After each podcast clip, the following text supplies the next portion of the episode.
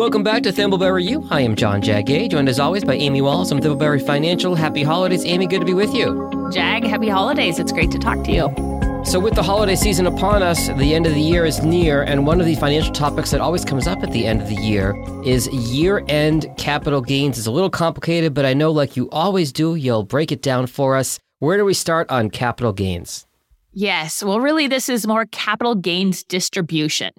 Capital gains distributions are announced by mutual fund companies and index funds in December of each year. And this year, with the bear market that we've experienced, I think a lot of investors may not be prepared for what that means. Basically, there's trading that happens inside a fund. Mhm. If that trading is at a gain for the year, those gains are passed forward to investors, and the investors are responsible for paying the taxes on those distributions. And the thing is, the investors may not have actually ever realized any of that money. That's a scary thing to think that there could be money earned by these funds, but because they're so deeply involved, it's it's hard to see them from where you sit. So let's back up a second. What are the differences between mutual funds and index funds? That's a great question. Let me just explain a fund in general. Okay. Um, and I'm going to explain it with something that I think everybody is familiar with, and that's a fruit salad. Okay. Okay. By the way, this time of year, I'm glad you said fruit salad and not fruit cake. Yes, we'll go with fruit salad here. We all know that there's many different varieties of apples, oranges, grapefruits, and berries. Mhm. When you think about a fund that is invested, think about the various fruits and their varieties like stocks. Okay, so you could have Jonagold apples and Granny Smith apples, and you can have uh, regular red grapefruit and mandarin oranges, right? Yeah. Those are all kind of like stocks. A money manager gets to pick from all of this fruit. And what they end up choosing is what makes up the fruit salad or the holdings inside the fund. Basically, you've got a fruit salad of stocks inside of an index fund or a mutual fund. Okay. But what happens is a mutual fund focuses generally on one sector or a group of sectors of the market. What I mean by that is they might focus on large cap growth. Been really popular the last couple of years and did well.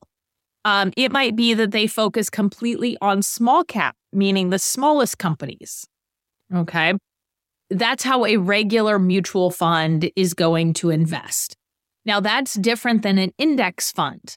An index fund follows the market. So we could say, hey, the market is made up of two Granny Smith apples, one Jonagold apple, one Mandarin orange, uh, no grapefruit, and it's got some raspberries and blueberries in it. All right.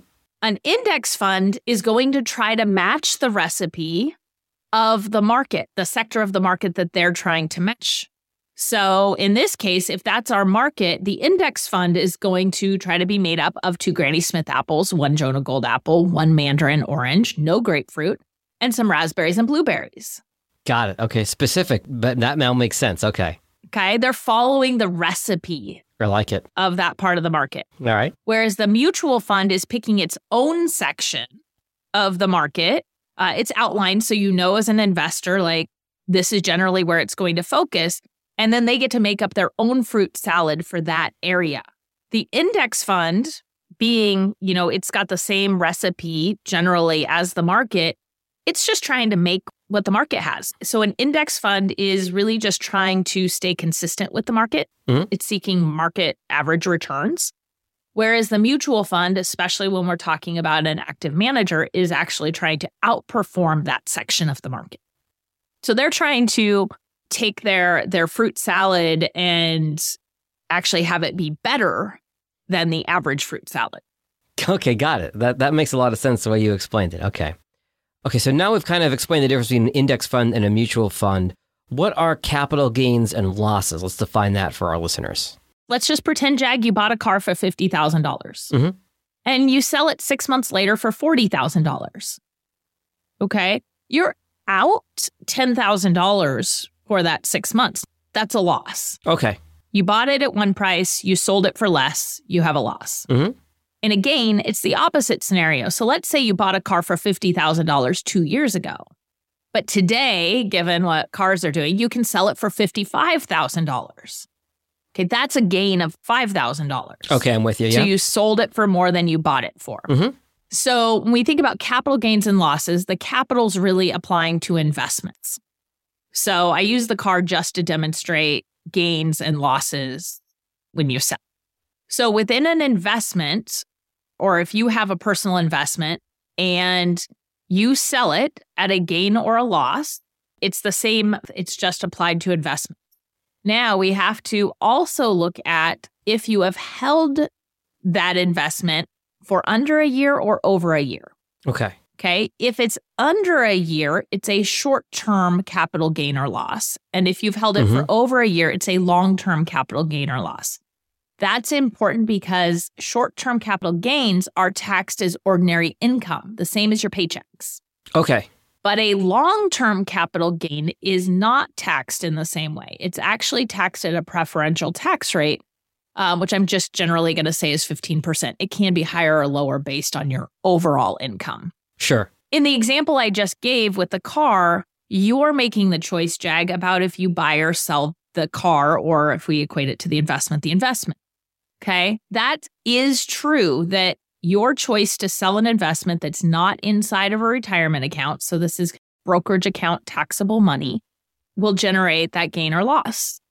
But there's one other way that you as an investor are also taxed hmm with these kinds of funds. That is the trading that happens inside of the fund in the making and changing of the fruit salad that you as the investor do not have any control over. okay. The money managers are making decisions about trading inside that fund. And based on their choices, your price and the market, the value of what you're holding goes up and down. hmm So that trading is generating gains and losses, both in terms of short term and long term, and are passed back to the investors. So that's really the secret piece of what's happening that's invisible to investors that gets announced in December. My key takeaway so far, Amy, is if there are capital gains in these investments that I, as an investor who holds a mutual fund, really have no control over, I could still be on the hook for those capital gains once they get announced in December. Do I have that right? You do have that right. So, and it's not just if there's gains there, it's a little more complicated. And I don't know if our listeners want me to give the details, but basically, those long term gains and losses are netted out, meaning if there's long term gains and long term losses, the long term losses are subtracted from the long term gains.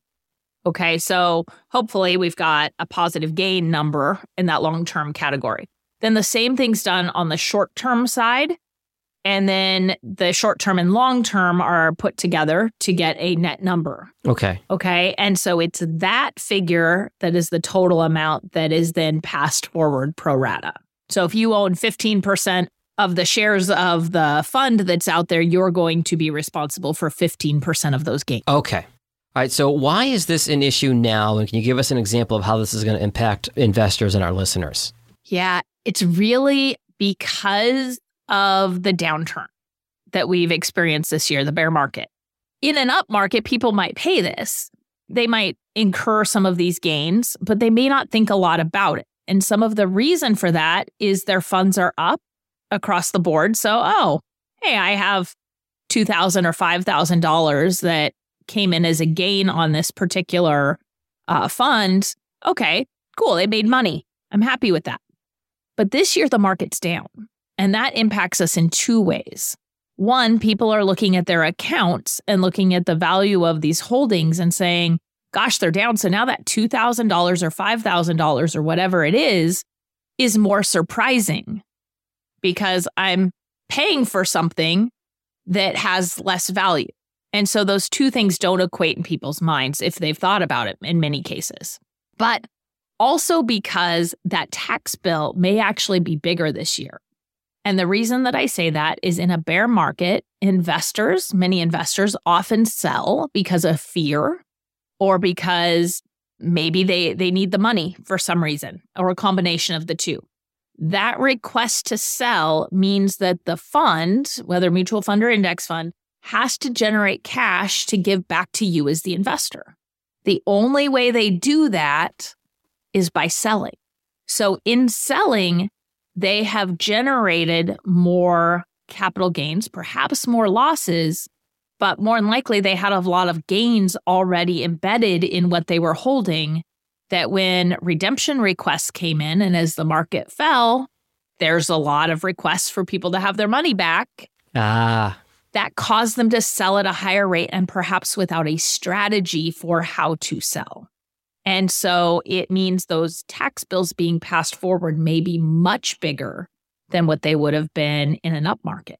This really, again, speaks to the importance of tax planning and really knowing what you have for assets. And again, to sound like a broken record, forgive me, but every individual situation is different.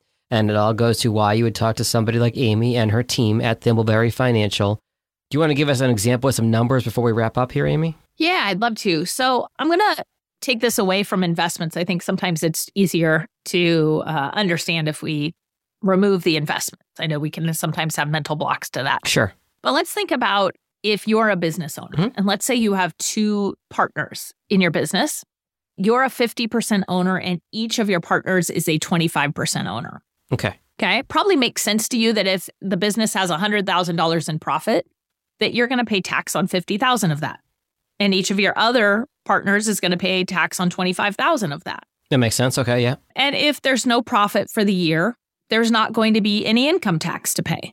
Fair enough? Mhm. So now, same example, we've got three owners and you're the 50% owner and two 25% owners.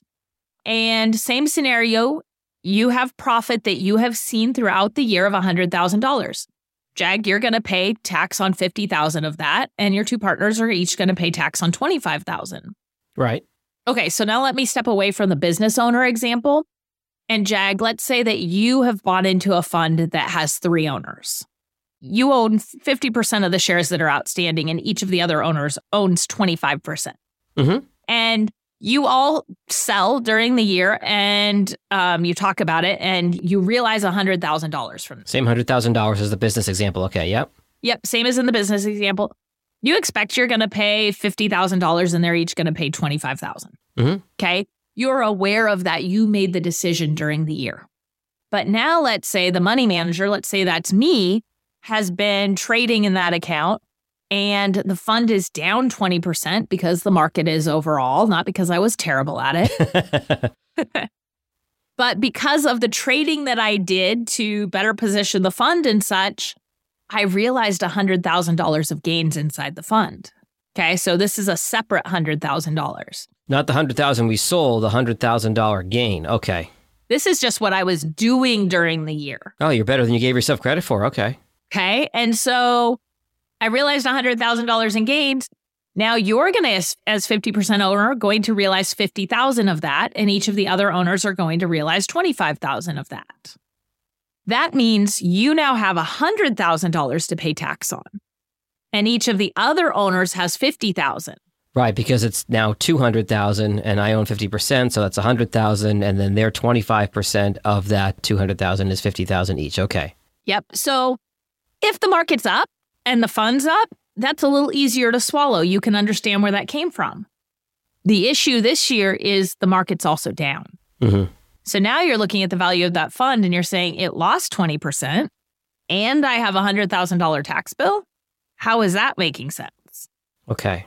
It's a lot harder to digest. And we have a lot of food things going on in this podcast today. Oh, it's the holidays. I mean, that's fine. Yeah. If you want to change food into dollars and see how it applies to your real life fruit salad, you can always contact Amy and her team at Thimbleberry Financial. And how do they best do that, Amy? They can give us a call at 503 610 6510 or reach us online at thimbleberryfinancial.com. All right, thanks, Amy. We'll talk again soon. Thanks. Registered representative, securities offered through Cambridge Investment Research Inc., a broker dealer, member FINRA SIPC. Investment advisor representative, Cambridge Investment Research Advisors Inc., a registered investment advisor. Cambridge and Thimbleberry Financial are not affiliated.